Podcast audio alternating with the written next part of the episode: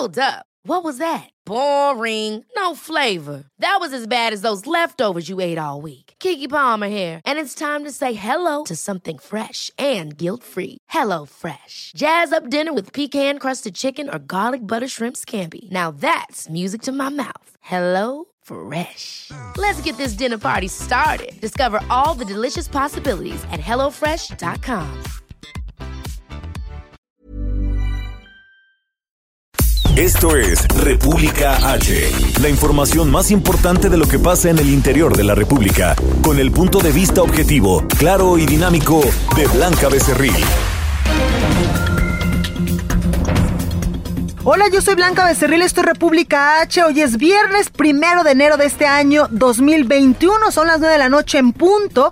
Primer, primer día del año nuevo. Así que arrancar con la mejor actitud, con la mejor de las vibras, porque en verdad de todo corazón yo espero que este año 2021 sea el mejor, el mejor de nuestras vidas. El año 2020 nos dejó muchísimos aprendizajes y también nos enseñó a valorar lo que tenemos y lo que no tenemos también, pero también fue un año de mucha reflexión y de estar en familia cuando pues se vino este asunto del coronavirus. Y el año 2020 nos fue regularmente bien porque gracias a Dios tenemos salud y trabajo. El año 2021 nos va a ir mucho mejor, así que a empezar con toda la actitud. Yo soy Blanca Becerril, esto es República H y comenzamos. Y en este programa, en el primer programa de este año, eh, pues hay que hablar de lo que tuvimos en el año 2020. Y usted se acuerda de que tuvimos pues muchas, muchas eh, exclusivas, temas importantes que iban saliendo al momento. Y fue el caso de la llegada a México del general Salvador Cienfuegos después de estar detenido en Estados Unidos. El exsecretario de la Defensa Nacional llega a nuestro país y esto fue lo que nos dijo en exclusiva su abogado minutos después de haber aterrizado en el aeropuerto internacional Nacional de la Ciudad de México. La nota del día. Bueno, y precisamente la nota del día es esto. Luego de que el gobierno de Estados Unidos se desistiera de los cargos contra el exsecretario de la Defensa Nacional, Salvador Cienfuegos, quien fuera pues secretario de la Defensa con el expresidente Enrique Peña Nieto, el presidente de México, Andrés Manuel López Obrador, agradeció que se haya rectificado la decisión y aclaró que no hay nada que ocultar en la negociación. Y precisamente para hablar más de este tema, tengo en la línea telefónica a Jesús Esquivel. Él es periodista de Proceso. Jesús, buenas noches, ¿cómo estás? Bien, buenas noches, Blanca. Gracias, Jesús. Oye, pues eh, estamos ya a unos minutos, si no es que ya llegó a territorio nacional el, el general Salvador Cienfuegos, ¿verdad? No, ya llegó. No estamos a unos minutos, ya llegó. ¿Tú nos puedes confirmar que Eh, ya está en territorio nacional? Sí, claro.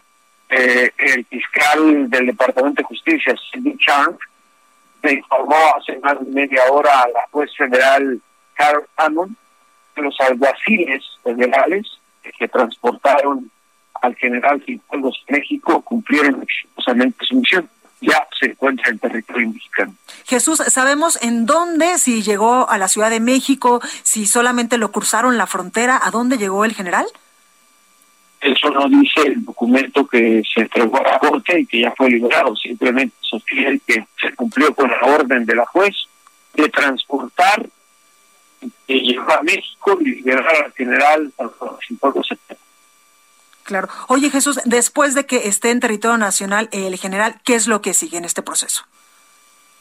Pues, eh, escuchamos lo que dijo el canciller mexicano, Marcelo Ebrard, que se le va a investigar, pero por lo pronto es un delito, eh, depende de la Fiscalía General de la República, ya tiene avanzada la investigación en base a las pruebas que le entregó el Departamento de Justicia sobre los delitos que le retiraron al general en Estados Unidos, que eran cuatro, tres por, narco, por, por- corrupción por narcotráfico y conspiración para distribuir drogas en Estados Unidos y uno más por lavado de dinero. No te podría decir exactamente cuál es la situación judicial del Claro. exsecretario de la Defensa, eso lo tiene que estar la Fiscalía General de la República. Por lo pronto, lo único que confirma va eh, el gobierno de Estados Unidos a la Corte Federal del Distrito Oeste es que cumplieron la misión y Cienfuegos se encuentra en territorio mexicano. Pues ahí tenemos información de último momento. Jesús Esquivel, periodista de proceso, gracias por esta comunicación. Sí. Buenas noches. Buenas noches. Bueno, pues ahí está la información que se ha mm, realizado pues en estos momentos donde pues ya Jesús Esquivel, periodista del proceso, nos ha confirmado que ya está en territorio nacional. No sabemos si llegó al hangar de eh, pues del Aeropuerto Internacional de la Ciudad de México o si solamente, como le decía yo y le preguntaba, cruzó la frontera. Pero vamos a ver algunos datos de pues todos estos estos eh, pasos que ha tenido desde el pasado 15 de octubre el general Salvador Cienfuegos con todo este proceso judicial que se le siguió en Estados Unidos.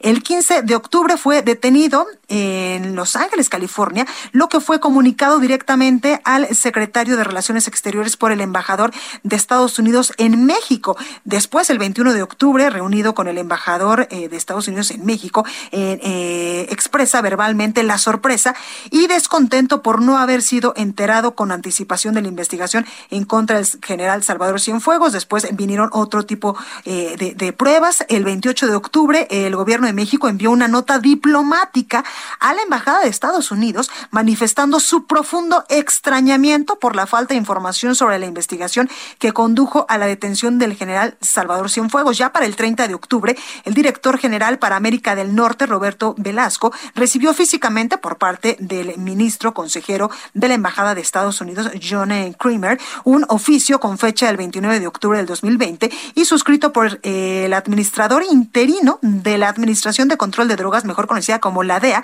el cual fue acompañado con un anexo de 743 páginas que entregó a la Fiscalía General de la República. Estos son solamente algunas fechas claves en el proceso del general Salvador Cienfuegos. El análisis. Y precisamente para analizar todo esto que está pasando en estos momentos con el exsecretario de Defensa Nacional del expresidente Enrique Peña Nieto, que ya le decía yo, el 15 de octubre fue detenido allá en Los Ángeles, California. Tengo en la línea telefónica y me da mucho gusto saludar a Arturo Ávila, él es presidente de IBN, también de B Analytics y experto en seguridad nacional por la Universidad de Harvard. Arturo, buenas noches, ¿cómo estás? Blanca, muy buenas noches, muy buenas noches, por supuesto, de saludar a tu auditorio como siempre. Gracias, Arturo. Oye, pues cuéntame qué lectura podemos darle a todo esto que ha sucedido en las últimas 24 horas con eh, pues la liberación del general Salvador Cienfuegos de todas estas pruebas y de todas estas acusaciones allá en Estados Unidos para ser precisamente juzgado aquí en territorio nacional. Pues bueno, la verdad es que yo creo que es una gran noticia para México por muchas razones. La primera, encontramos que la diplomacia triunfa, que la labor de el canciller Marcelo Ebrard hace una gestión verdaderamente pensando en proteger los principios de legalidad y por supuesto los principios de soberanía del país. Hay que entender que cuando hay acuerdos bilaterales de cooperación en materia de seguridad, tienen básicamente su base en la confianza que existe entre los dos países. Caso, Estados Unidos y México han tenido acuerdos de cooperación durante muchos años, Blanca.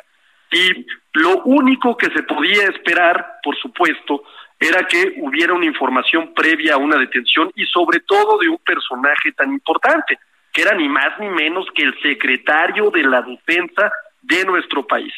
Eh, la forma en la que se le detuvo también daba la impresión de que pues dejaba muy al margen la presunción de inocencia. Hubo una filtración muy importante de documentos, los cuales daban una sospecha de la veracidad o no la veracidad, porque si bien es cierto eh, tener eh, conversaciones mediante un dispositivo electrónico no tienen necesariamente como, como resultado un enculpamiento, un enjuiciamiento, la realidad es que venía otro tema muy importante que podía provocar una crisis diplomática entre México y Estados Unidos, que es cómo se obtuvieron este tipo de pruebas. Y este es un tema bien importante, Blanca, porque fíjate, se puede decir o se puede pensar en la presunción de inocencia. Puede que tenga alguna culpabilidad, quién sabe, tendrá que demostrarse o no. Pero la realidad es que las pruebas que se iban a ofrecer ante el juez en Estados Unidos o ante la jueza en Estados Unidos tenían un origen ilícito. Y al momento en el que el general Salvador Cienfuegos se declara no culpable, las evidencias del caso se iban a poner sobre la mesa. Perdón, Blanca. Sí, sí, te escucho, te escucho. Mm. Se iban a poner sobre la mesa. Y entonces, pues básicamente lo que iba a suceder era un conflicto diplomático porque había un tema de soberanía. Imagínate tú que eh, voy a hacer una analogía, pero en caso inverso. Imagínate tú que las agencias de investigación del gobierno mexicano estuvieran investigando al ministro de la Defensa o al secretario de la Defensa de los Estados Unidos. ¿De qué tamaño sería la recriminación en materia de soberanía, en materia de seguridad nacional, en materia del rompimiento de los acuerdos bilaterales? Entonces, ¿qué habría que rescatar en todo esto? Primer parte, hay un gran trabajo diplomático del canciller Marcelo Ebrard que logra mediante las notas diplomáticas, mediante las intervenciones, con las llamadas con el fiscal general de Estados Unidos y a través también de la subsecretaría de Norteamérica, una gestión en donde básicamente dice, hey señores, mucho cuidado. Si queremos continuar con un acuerdo bilateral de cooperación, tenemos que tener confianza.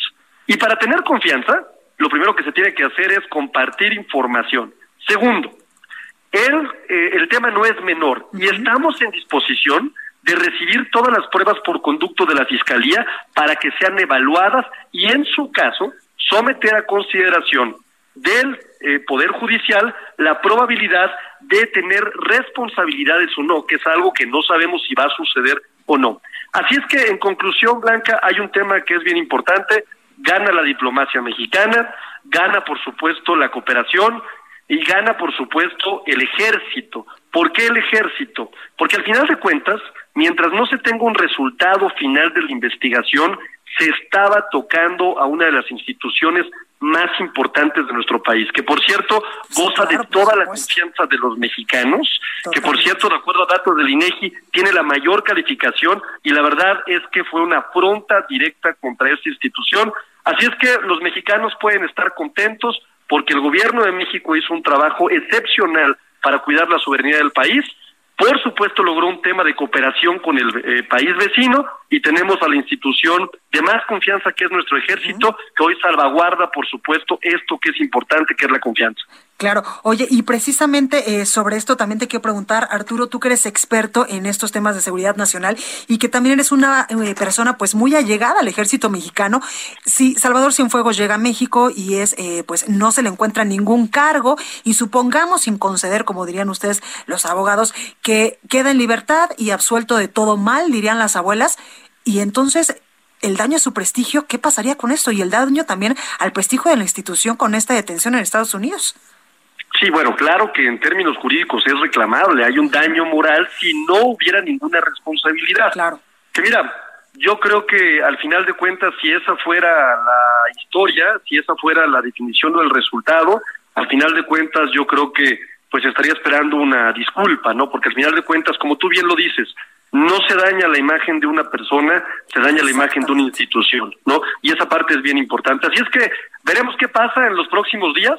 Yo creo que es importante estar atentos de lo que sucedió. Hoy lo que podemos decir, un aplauso para el gobierno de México en esta labor diplomática y por supuesto qué bueno, qué bueno por nuestro ejército que puede seguir salvaguardando eso que es bien importante y que los mexicanos tenemos en ellos, que es la confianza. Pues ahí lo tenemos Arturo Ávila, presidente de IBN, también de V Analytics y experto en seguridad nacional por Harvard. Gracias por esta comunicación. Blanca, te mando un abrazo muy grande, como siempre. Saludos a tu auditorio. Gracias, igualmente. Bueno, en más de este caso, le doy otras fechas importantes en el proceso de Salvador Cienfuegos. El 6 de noviembre, el canciller mexicano Marcelo Ebrard sostuvo una segunda conversación telefónica con el fiscal general de Estados Unidos, William Barr, para notificarle que había turnado a la Fiscalía General de la República, esto que yo le decía hace unos momentitos, el oficio del administrador interino SIM, cuando, eh, perdóneme, junto con su anexo correspondiente para que actuara en el ámbito de su competencia. Además, ese mismo día, la Fiscalía General de la República solicitó de manera formal y en los términos del Tratado de Cooperación entre Estados Unidos y México eh, sobre asistencia jurídica mutua la evidencia del caso que obraba en el poder del Departamento de Justicia. Ya para el 11 de noviembre, el gobierno de México recibió de manera oficial la evidencia del caso de Cienfuegos mediante valija diplomática y de conformidad con el Tratado de Cooperación entre eh, los Estados Unidos mexicanos y los Estados Unidos de América sobre asistencia jurídica mutua. Ya es para el 17 de noviembre, eh, que en estos momentos pues estamos hablando de esto que sucedió.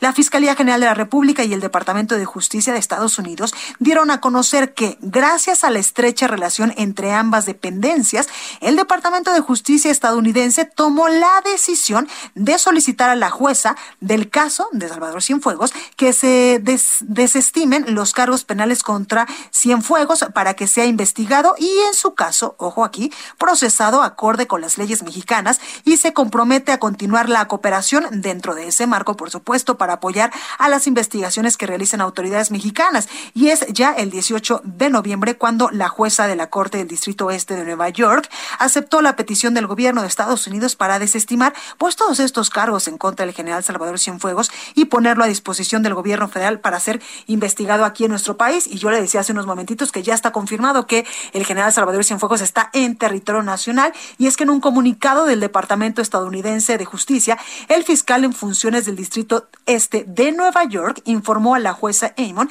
encargada del caso del general, a la Corte del Distrito Este de Nueva York, que el Servicio de, Alguaciles de Estados Unidos ha transportado exitosamente a Salvador Cienfuegos a México. Esto es lo que dice el comunicado que hace unos momentos eh, pues eh, ya tenemos en, en nuestro poder. Bueno, y vamos a más información.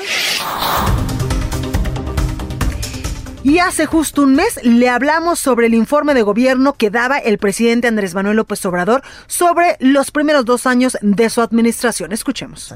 Entrevista. Bueno, y para analizar este segundo informe de gobierno del presidente Andrés Manuel López Obrador, me da mucho gusto saludar en la línea telefónica a Ramón Morales Izaguirre. Él es analista y consultor político, estudiante también de Harvard. Ramón, ¿cómo estás? Buenas noches. Querida Blanca, ¿cómo estás? Un saludo para ti y para todo el auditorio de República H. Estamos excelente en un día muy importante para la cuarta transformación, un día de informe de gobierno. Y si me permites comenzar con ¿Sí? el análisis, creo que es muy importante que los mexicanos entendamos cuál es la función de eventos como estos y cuál es el propósito de actos de gobierno como este.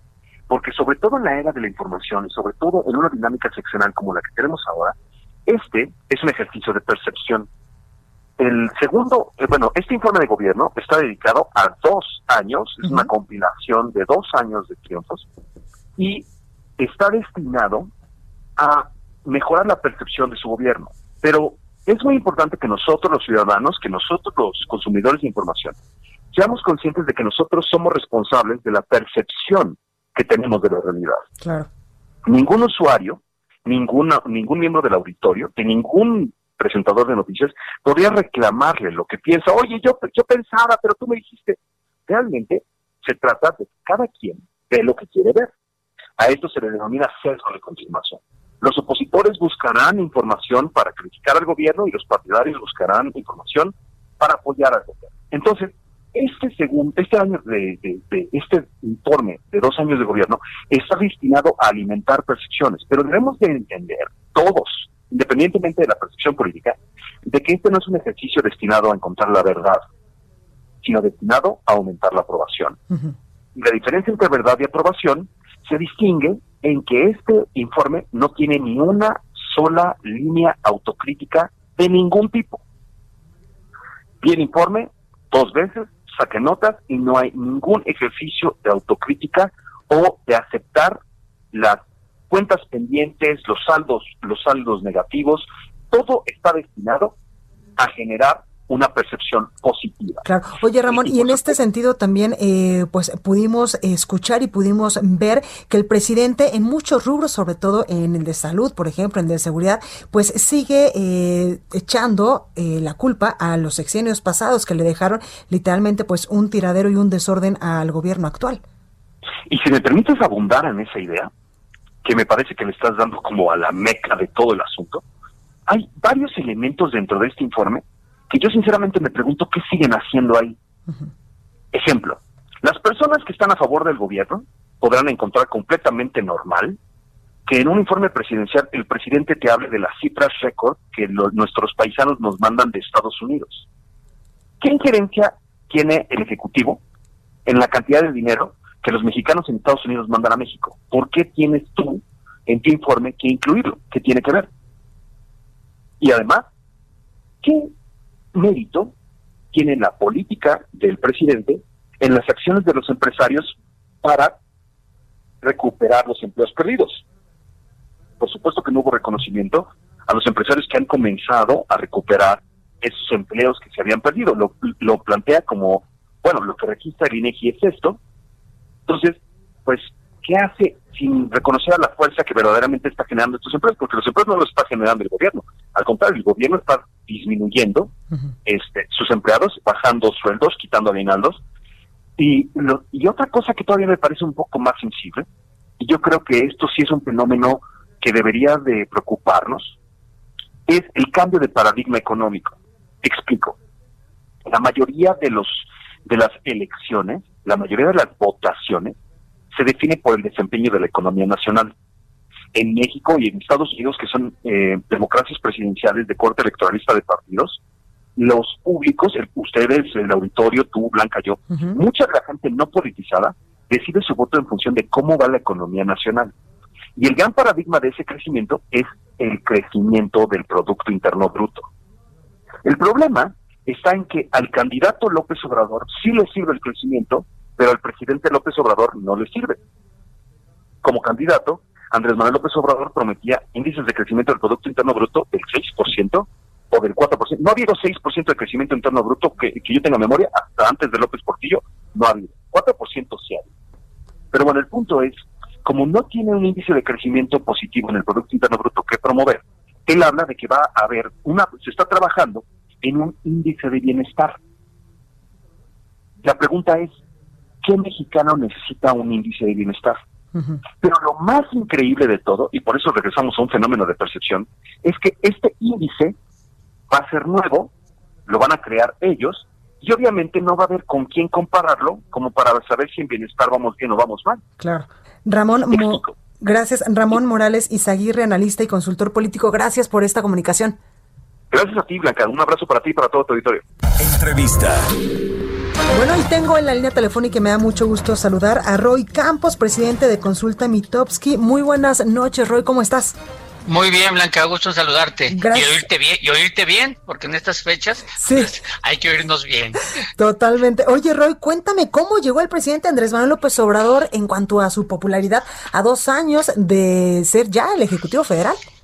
Fíjate lo, lo, lo, ¿cómo voy a decirte? Llegó bien. No, no, no llegó el más alto, ¿eh? Calderón estaba mejor que él a estas alturas, pero ¿Por qué destaco que llegó bien ese segundo año? Porque el año que acabamos de vivir ha sido el peor año en México en la historia. más complicado, totalmente. Sin haber la caída en la economía, eh, más pobres, más desempleados, negocios cerrados, muertos por inseguridad, muertos por pandemia, o sea, no, o sea, feminicidios, el, eh, muchos, ¿no? Padres de niños con cáncer quejándose. Es un año muy complicado y tiene en noviembre la misma aprobación que tenía en noviembre del año pasado. O sea, quiere decir que este año para López Obrador, a pesar de tanta tragedia, le fue positivo. Por eso su despedida en el mensaje de hoy, eh, más allá del número, que quién sabe de dónde lo saca, tiene razón cualitativamente, ¿no? O sea, tiene una buena aceptación y la mayoría está con él. Claro, pero no es como del 71%. No, no, no. él mismo se rió. Dijo, bueno, porque dice, porque, porque, porque yo tengo otro dato, claro. ¿no? Como diciendo, no van, a, no van a coincidir con lo que ustedes conocen. No hay de dónde lo saca. ¿Quién, y además, quién sabe cómo lo preguntó, qué preguntó, a quién le preguntó, cuándo le preguntó. Claro. Pues sí. Que todo vamos a, en el dato final. Sí, sí, pero tiene una aprobación, vamos a ponerlo así, seis de cada diez está con él, de números cerrados, ¿no? Seis de cada diez aprueba lo que ha hecho. Aprueba lo que ha hecho a pesar de que el país no presenta números positivos. ¿Qué es lo que hace que la gente lo apruebe? Cuando no hemos crecido, hay menos empleo, por culpa de la pandemia, para que no culparlo a él, ¿no? Eh, pero ¿qué ha pasado para que lo aprueben? Que al personaje, el personaje tiene una credibilidad que conserva. La imagen de honestidad la conserva, su lucha de que está siempre del lado de los desprotegidos y de los pobres se le aprueba, sabe, su combate a la corrupción a él no lo mancha la corrupción, aunque alrededor de él se hayan visto casos, a él no lo mancha la corrupción y la gente le aplaude. Incluso sus permanentes menciones de Dios, cosas bíblicas, su, su cartilla moral parece más que una cartilla de, como los diez mandamientos, ¿no?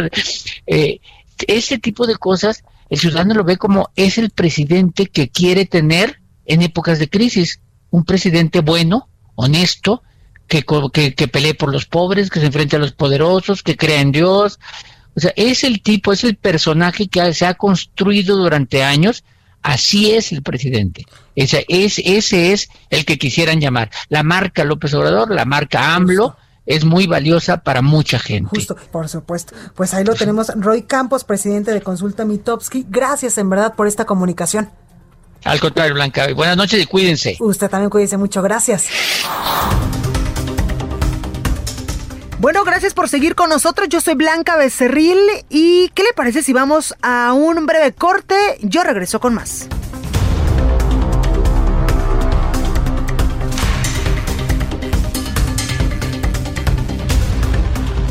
Continúa escuchando a Blanca Becerril con la información más importante de la República en República H.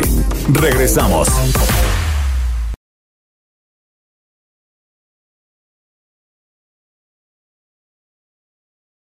Estamos de regreso con la información más importante de la República en República H con Blanca Becerril, transmitiendo en Heraldo Radio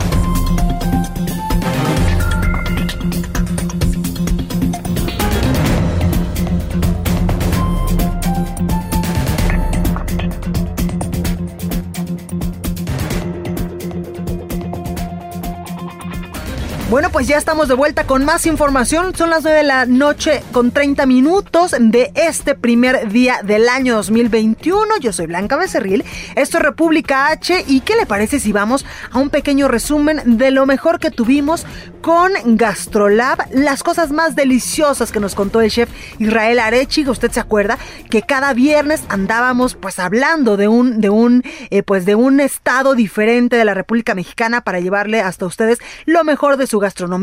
También estuvo mi queridísimo Gonzalo Lira con lo mejor del cine, Roberto San Germán con lo mejor, lo mejor de los deportes de este año, que vaya que la Fórmula 1 nos dio mucho de qué hablar. También el fútbol mexicano, usted se acuerda que incluso pues el Cruz Azul andaba medio mal a final de año. Bueno, pues también de esto nos contó. Y por supuesto mi compañero Abraham Arriola con la nota curiosa de la semana. Escuche.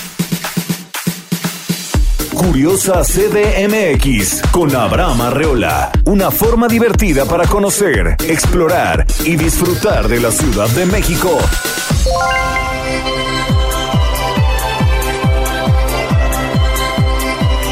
Oye, ya pasó la Navidad y no me trajeron ni un regalo ni nada. ¿Qué les pasa y mi regalo? ¿Qué pasó? Me lo están rompiendo. Quizás porque en tu demarcación quien entrega regalos no es Santa Claus, sino correos mexicanos. No, sino porque Santa Claus es tal vez el más popular en todo el mundo porque pues es gordito, bonito, cachetoncito, canoso. ¡Ay! Como un abuelito buena onda que huele a frutas. Pero no es suficiente porque la competencia está caneja. En México nos traen los regalos los Reyes Magos hasta el 6 de enero, así que pues hay que aguantarse un poquito más. Y de acuerdo con un estudio, el 70% de los niños mexicanos reciben regalos de este trío santo. Oh, chicheñol. Bueno, en todo México, menos en Nuevo León. Ahí domina el puro cártel de Santa. ¿Dónde están perros? Quiero verlos saltando. Dame más perros. Quiero verlos gritando. Quiero más perros. Puro cártel de Santa Claus, de Santa Claus. No vayan a rapear ahí. El niño Dios es el que menos chamba tiene. Y qué bueno, porque pues es un bebecito, no hay que pasarse de lanza. El niño Dios, el niño Diosito, lleva regalos al 12% de los niños mexicanos, principalmente en Jalisco, así que es muy tapatío. Y no te apures, que si no es uno, es otro el que te va a traer tu regalo. Pero igual, si no, tú puedes disfrutar la Navidad con o sin regalos. Lo importante es estar bien, sentirse Yo soy Abraham Arreola. Para más contenido, búscame en YouTube como Fox Liber, así con Xbox Liber. En Twitter estoy como arroba abarreola7. En la producción, Orlando Oliveros. Gracias, guapos.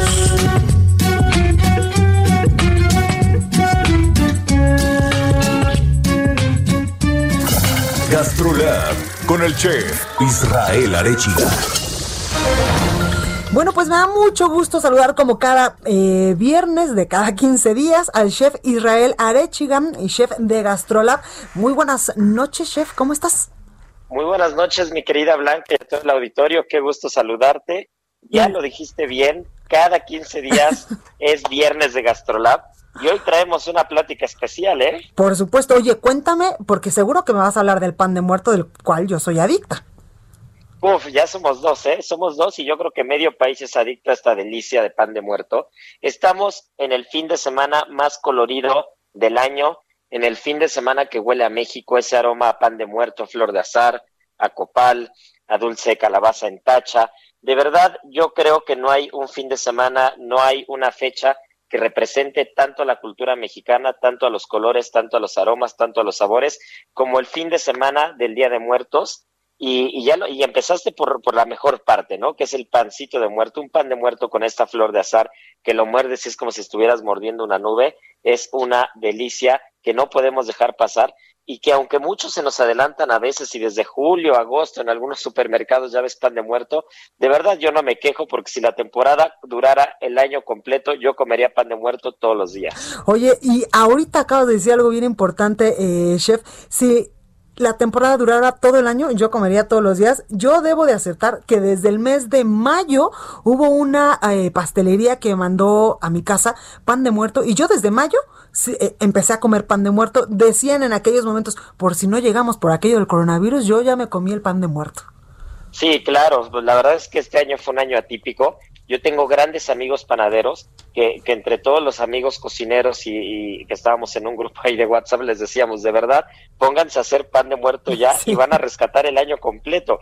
No importa si es marzo, no importa si es abril, porque de verdad es una de esas delicias que esperamos todo el tiempo. Yo creo que más que la rosca de reyes, el pan de muerto de verdad forma parte de, de la mesa mexicana en esta temporada y cuando hablamos de las ofrendas, eh, las ofrendas realmente es como, como toda la representación de la gastronomía mexicana en una sola mesa con un solo fin, ¿no? Que es apapachar a todos los seres que se nos fueron, a todos los seres queridos, aquellos que vienen del Mictlán, aquellos que, que vienen a visitarnos en esta temporada y que se quieren comer un buen mole, un buen arrocito, tamales, este atole que no puede faltar, ya lo platicaban hace rato del tequila, bueno, pues un buen tequila este con su denominación de origen correcto, un buen mezcal, una cervecita, eh, realmente es que las ofrendas son como, como sacar lo mejor de la gastronomía mexicana y ponerla en un solo altar, ¿no? Totalmente, totalmente, mi chef. Oye, pues muchísimas gracias por esta eh, comunicación y nos eh, escuchamos cada 15 días, que por mí, que si por mí fuera, pues todos los días, para que nos deleitaras con cosas deliciosas, o por lo menos Pues una sí, vez a la semana. Sí, verdad, la verdad es de que deberíamos hacer esto más seguido. Ya veremos, ya veremos la manera de hacer algunas cosillas sí. y les platicaré después a ver si tenemos tiempo del Hanal Pixan, que es esta costumbre yucateca y sobre todo el sureste, que es el equivalente a la ofrenda del Día de Muertos y está basada en la comida. Pero ya será en otro momento. Espero que en los siguientes días, no esperemos 15 días para que nos veamos y platiquemos de la sí. gastronomía mexicana. Muchísimas gracias, chef Israel Arechiga. Cuídate muchísimo y come Buenas mucho pan de muerto, por favor. Y diría mi ¿Seguro? abuela, después de que levantes la ofrenda, no te comas esa comida porque el alma ya se la llevó el difunto. ¿Eso será es, real? es. ¿Sabe diferente? Esa- pues técnicamente, eh, o, más bien históricamente, no tendríamos que comernos eso, ¿no? Esa es la comida que hemos puesto para los seres queridos. Y entre, y entre, la, entre las culturas prehispánicas, por ejemplo, los mexicas llamaban teyolía y los mayas ol al espíritu del cuerpo ¿Qué es humano? ¿no? Que cuando, cuando tú morías, Ajá. ese era el nombre con el que llamaban a esta Ah. personalidad, a este espíritu, a esta alma, y se supone que esta alma, sea teyolía o sea ol, según los mayas, venían a comerse todos los sabores y los aromas que tenía la comida en las ofrendas, ¿no? Entonces, pues yo diría que respetemos las tradiciones, Sí. que esa comida la dejemos para los seres queridos y que nosotros tenemos 364 días que la comida es para nosotros. Totalmente de acuerdo contigo, Israel Arechigan, eh, chef de Gastrolab. Muchas gracias y te escuchamos pues eh, en 15 días o en una semana a ver qué sorpresas nos traes. Así será, Blanca. Tendremos sorpresas. Un Gracias. beso enorme. Saludos al auditorio. Gracias, chef. Es tiempo del séptimo arte, películas, cortometrajes, series, documentales y excelente música con Gonzalo Lira.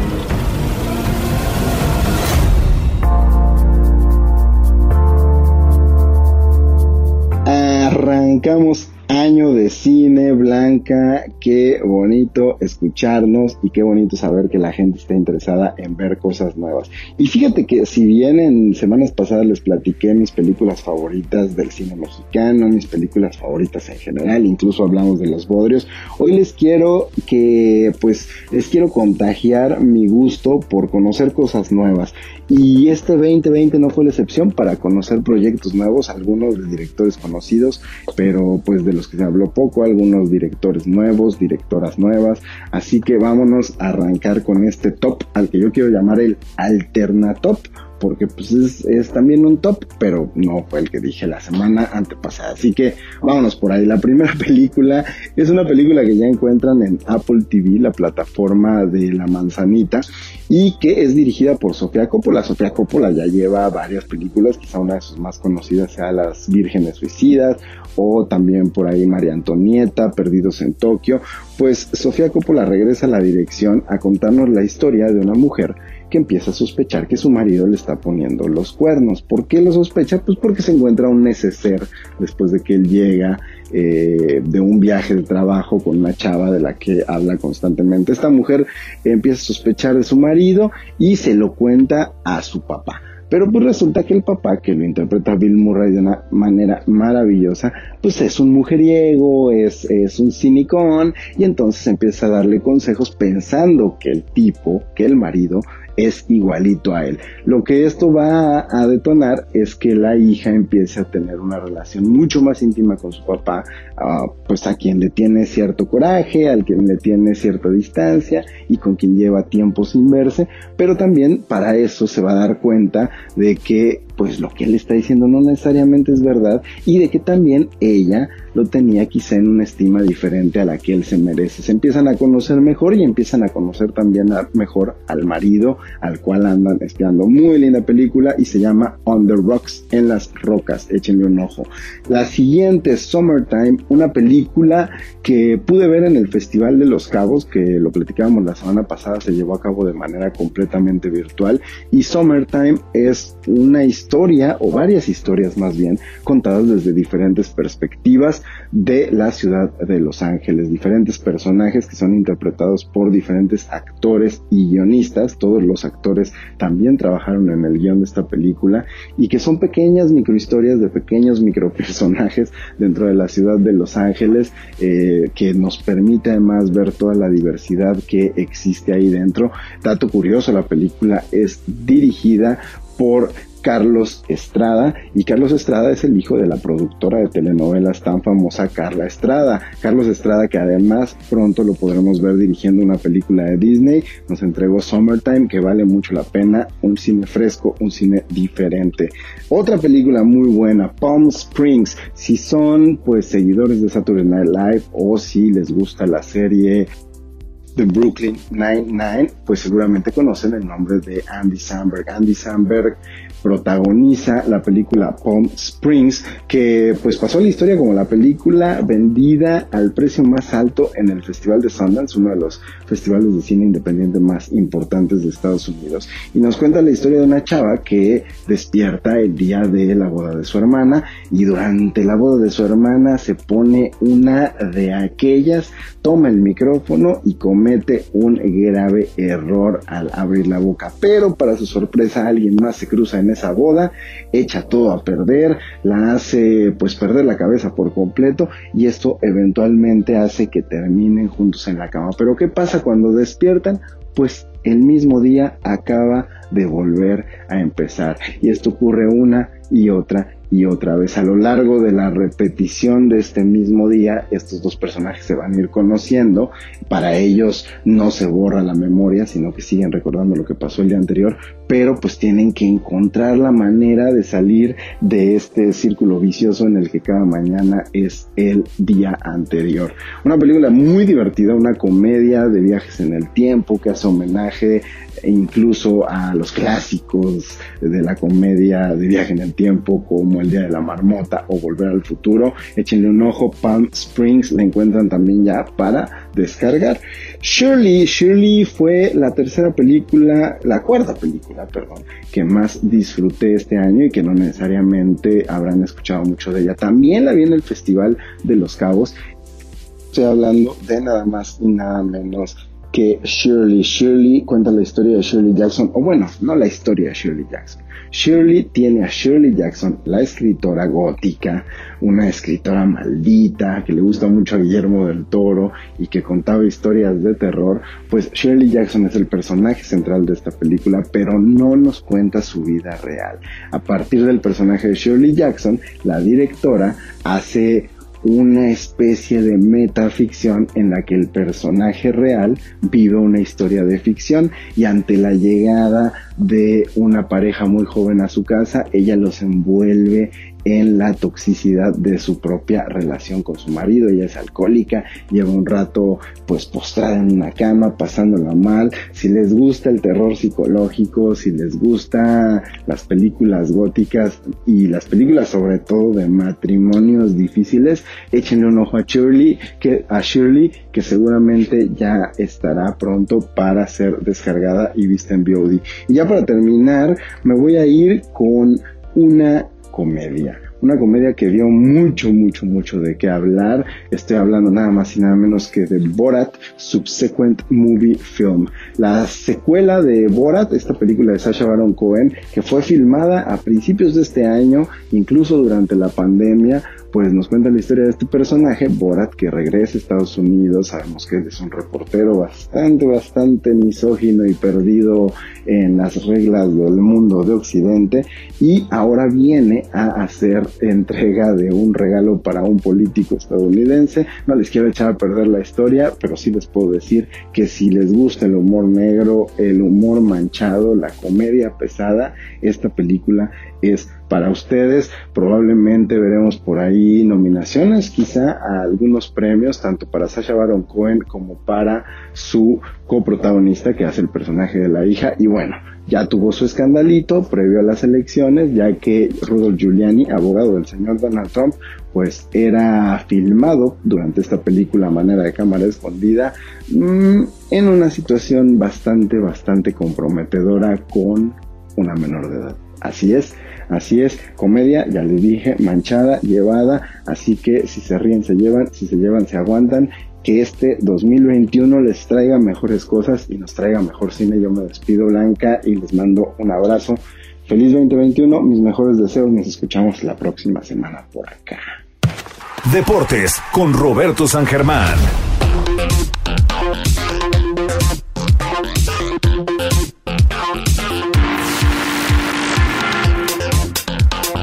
Amigos? Buenas noches de República H, ya estamos aquí. Este primero de enero. Un poquito cansados todos aquí, enfiestados, los que se puede, porque obviamente tenemos que guardar la sana distancia y protegernos todos. Pero bueno, ¿Cuáles fueron los eventos deportivos que se cancelaron en el 2020? Pues sí es que el coronavirus provocó el cambio de formatos en muchos deportes, pero también la cancelación de importantes eventos. Si bien la mayoría de deportes estuvieron detenidos por varios meses desde que comenzó la pandemia del coronavirus, varias disciplinas no solo suspendieron por unos meses sus competencias, sino que tuvieron que cancelarlas por lo que restaba el año. E incluso definitivamente. Caso Juegos Olímpicos 2020, las justas olímpicas de ese año que estaban programadas para iniciar el 24 de julio fueron suspendidas por un año y el anuncio se realizó el 23 de marzo. Recién comenzó la pandemia del coronavirus. Se van a llevar a cabo este año, también en Japón, iniciando el 24 de julio. Ya no se pueden posponer. Otro evento que no pudimos tener fue la Copa América Argentina-Colombia 2020. La realización del torneo de fútbol más antiguo del mundo sufrió las consecuencias del COVID-19 al ver la suspensión por un año de la competencia. La Conmebol anunció que se realizaría en las mismas fechas planeadas, pero esta vez en el año 2021. Otro evento deportivo fue la Eurocopa 2020. Entre junio y julio del 2021 se realizará la máxima competencia de fútbol por selecciones en Europa debido a que la pandemia no fue ajena a este continente que también tenía programada la Eurocopa para este año. Wimbledon, el torneo más importante de tenis del mundo, sufrió su cancelación definitiva y no contó con la suerte de al menos ser suspendida por meses. Wimbledon no dejaba de jugarse desde 1945. El Gran Premio de Mónaco, así fue como otros deportes, el Gran Premio de Mónaco, uno de los más representativos de la Fórmula 1, sufrió las consecuencias de la pandemia desde 1955 que no se cancelaba este Gran Premio, por lo que se convirtió en un hito histórico por ser la primera vez. También el Maratón de Boston por primera vez en 124 años de historia. Sí, la maratón de Boston sufrió una cancelación esta vez por culpa de la pandemia y en 2021 se va a realizar entonces la edición 124 que no pudo realizarse en el 2020, mientras que el aniversario 125 se realizará en abril del 2022. También tuvimos varios muertos reconocidos en el mundo del deporte en el 2020. Y es que el 2020 va a ser reconocido mundialmente como el año de la pandemia del coronavirus. Sin embargo, también será recordado como el año en que las grandes referentes del deporte mundial apagaron su luz y fallecieron. Kobe Bryant de 41 años y su hija Yana y un grupo de pasajeros murieron el 26 de enero cuando el helicóptero Sikorsky que volaba a través de densas nubes se estrelló contra una ladera cubierta de arbustos en Calabazas, California. Los miembros del grupo se dirigían a un partido de baloncesto en la Mamba Academy de Brian en Tucson Oaks, en California. Diego Maradona murió el miércoles 25 de noviembre. Un día que será recordado por siempre, según se confirmó, se descompensó y sufrió un paro cardiorrespiratorio en la casa que habitaba en el barrio San Andrés de la zona de Tigre, en el norte de Gran Buenos Aires. Su corazón ya no resistió y no pudo ser reanimado por los médicos que se acercaron a este lugar en nueve ambulancias. Los datos no alcanzan a dar la dimensión al asunto. Se trata de la muerte de un símbolo que traspasó con una pelota de fútbol las barreras de la Argentina para convertirse en una leyenda mundial. Paolo Rossi, el gran Paolo, Pablito, el héroe de la selección italiana que ganó el Mundial de España 1982 en la final ante Alemania, murió a los 64 años de una enfermedad incurable, según anunció la Gaceta de los Sport. Rossi, nacido el 23 de septiembre de 1956 en Santa Lucía, se convirtió en el gran héroe de la selección italiana que ganó el Mundial de España 82 tras conseguir el gol de la victoria en la final ante la selección de Alemania que comandaba Rummenigge. Y por parte de los nuestros, muere la parca, ídolo de la lucha libre mexicana a los 52 años de edad. El 11 de enero la lucha libre en México también se enlutó, luego de que se diera a conocer el fallecimiento de la parca a los 54 años. Fue un luchador mítico y con su máscara tan peculiar pasó a la historia de la lucha libre. Otro que murió y que dolió mucho al pueblo mexicano fue Ernesto Canto, el marchista de oro de México. El legendario medallista fallece a causa de un cáncer de hígado y páncreas. Los campeones olímpicos de México se cuentan con los dedos. En toda la historia de los Juegos Olímpicos el país ha saboreado la medalla de oro en 13 ocasiones. Una de ellas le pertenece a Ernesto Canto, el marchista dorado firmó su estela de ganador en Los Ángeles 84. En aquella tarde del 3 de agosto, Canto rompió la marca en los 20 kilómetros en una hora 18 minutos y 38 segundos, la cual nadie pudo romper durante 10 años. Era competidor con el número 632 en el pecho. La hazaña fue aún mejor para los mexicanos porque otro de los nuestros, Raúl González, terminó segundo. El 1-2 en el podio, no visto para los mexicanos desde Londres 1948. En equitación, Canto falleció el viernes 20 de noviembre a causa de un cáncer de hígado y páncreas. Sus primeras competencias las realizó cuando tenía 9 años. Como juvenil compitió en Canadá, Puerto Rico y en Bulgaria. La gran victoria internacional que consiguió en sus primeros años fue al ganar la Copa Lugano de Valencia en España. Canto fue el atleta mexicano que lo ganó todo. Entre 1982 y 84 triunfó en los Juegos Centroamericanos y del Caribe, los Panamericanos, el Campeonato Mundial y finalmente el oro en los Juegos Olímpicos de Los Ángeles. La década de los 80 consagraron su trayectoria a nivel mundial. En 1983 fue galardonado por la Asociación Internacional Federaciones de Atletismo, la ahora World Athletics, con el premio a mejor deportista de su disciplina. En paz descanse, Ernesto Canto. Y bueno amigos, les deseo que tengan un excelente 2021, que se les cumplan todas sus metas y que este año sea mucho mejor que el 2020. Abrazo para todos, yo soy Roberto San Germán.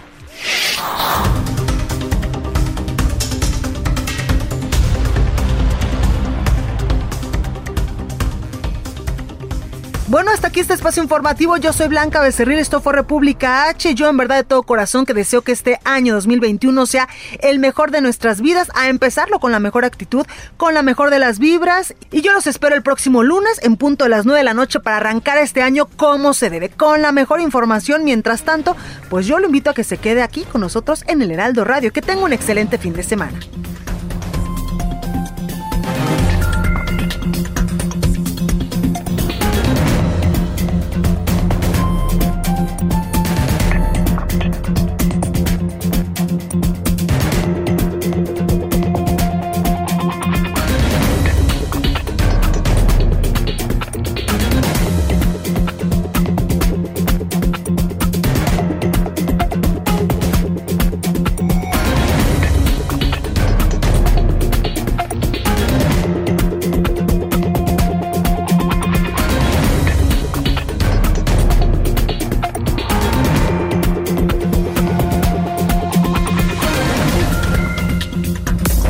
Esto fue República H. Continúa escuchando Heraldo Radio, donde la H suena y ahora también se escucha. Una estación de Heraldo Media Group.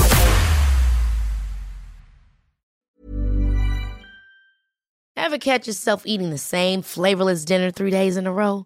Dreaming of something better? Well, HelloFresh is your guilt-free dream come true, baby. It's me, Kiki Palmer. Let's wake up those taste buds with hot, juicy pecan crusted chicken or garlic butter shrimp scampi. Mm. Hello Fresh. Stop dreaming of all the delicious possibilities and dig in at HelloFresh.com. Let's get this dinner party started.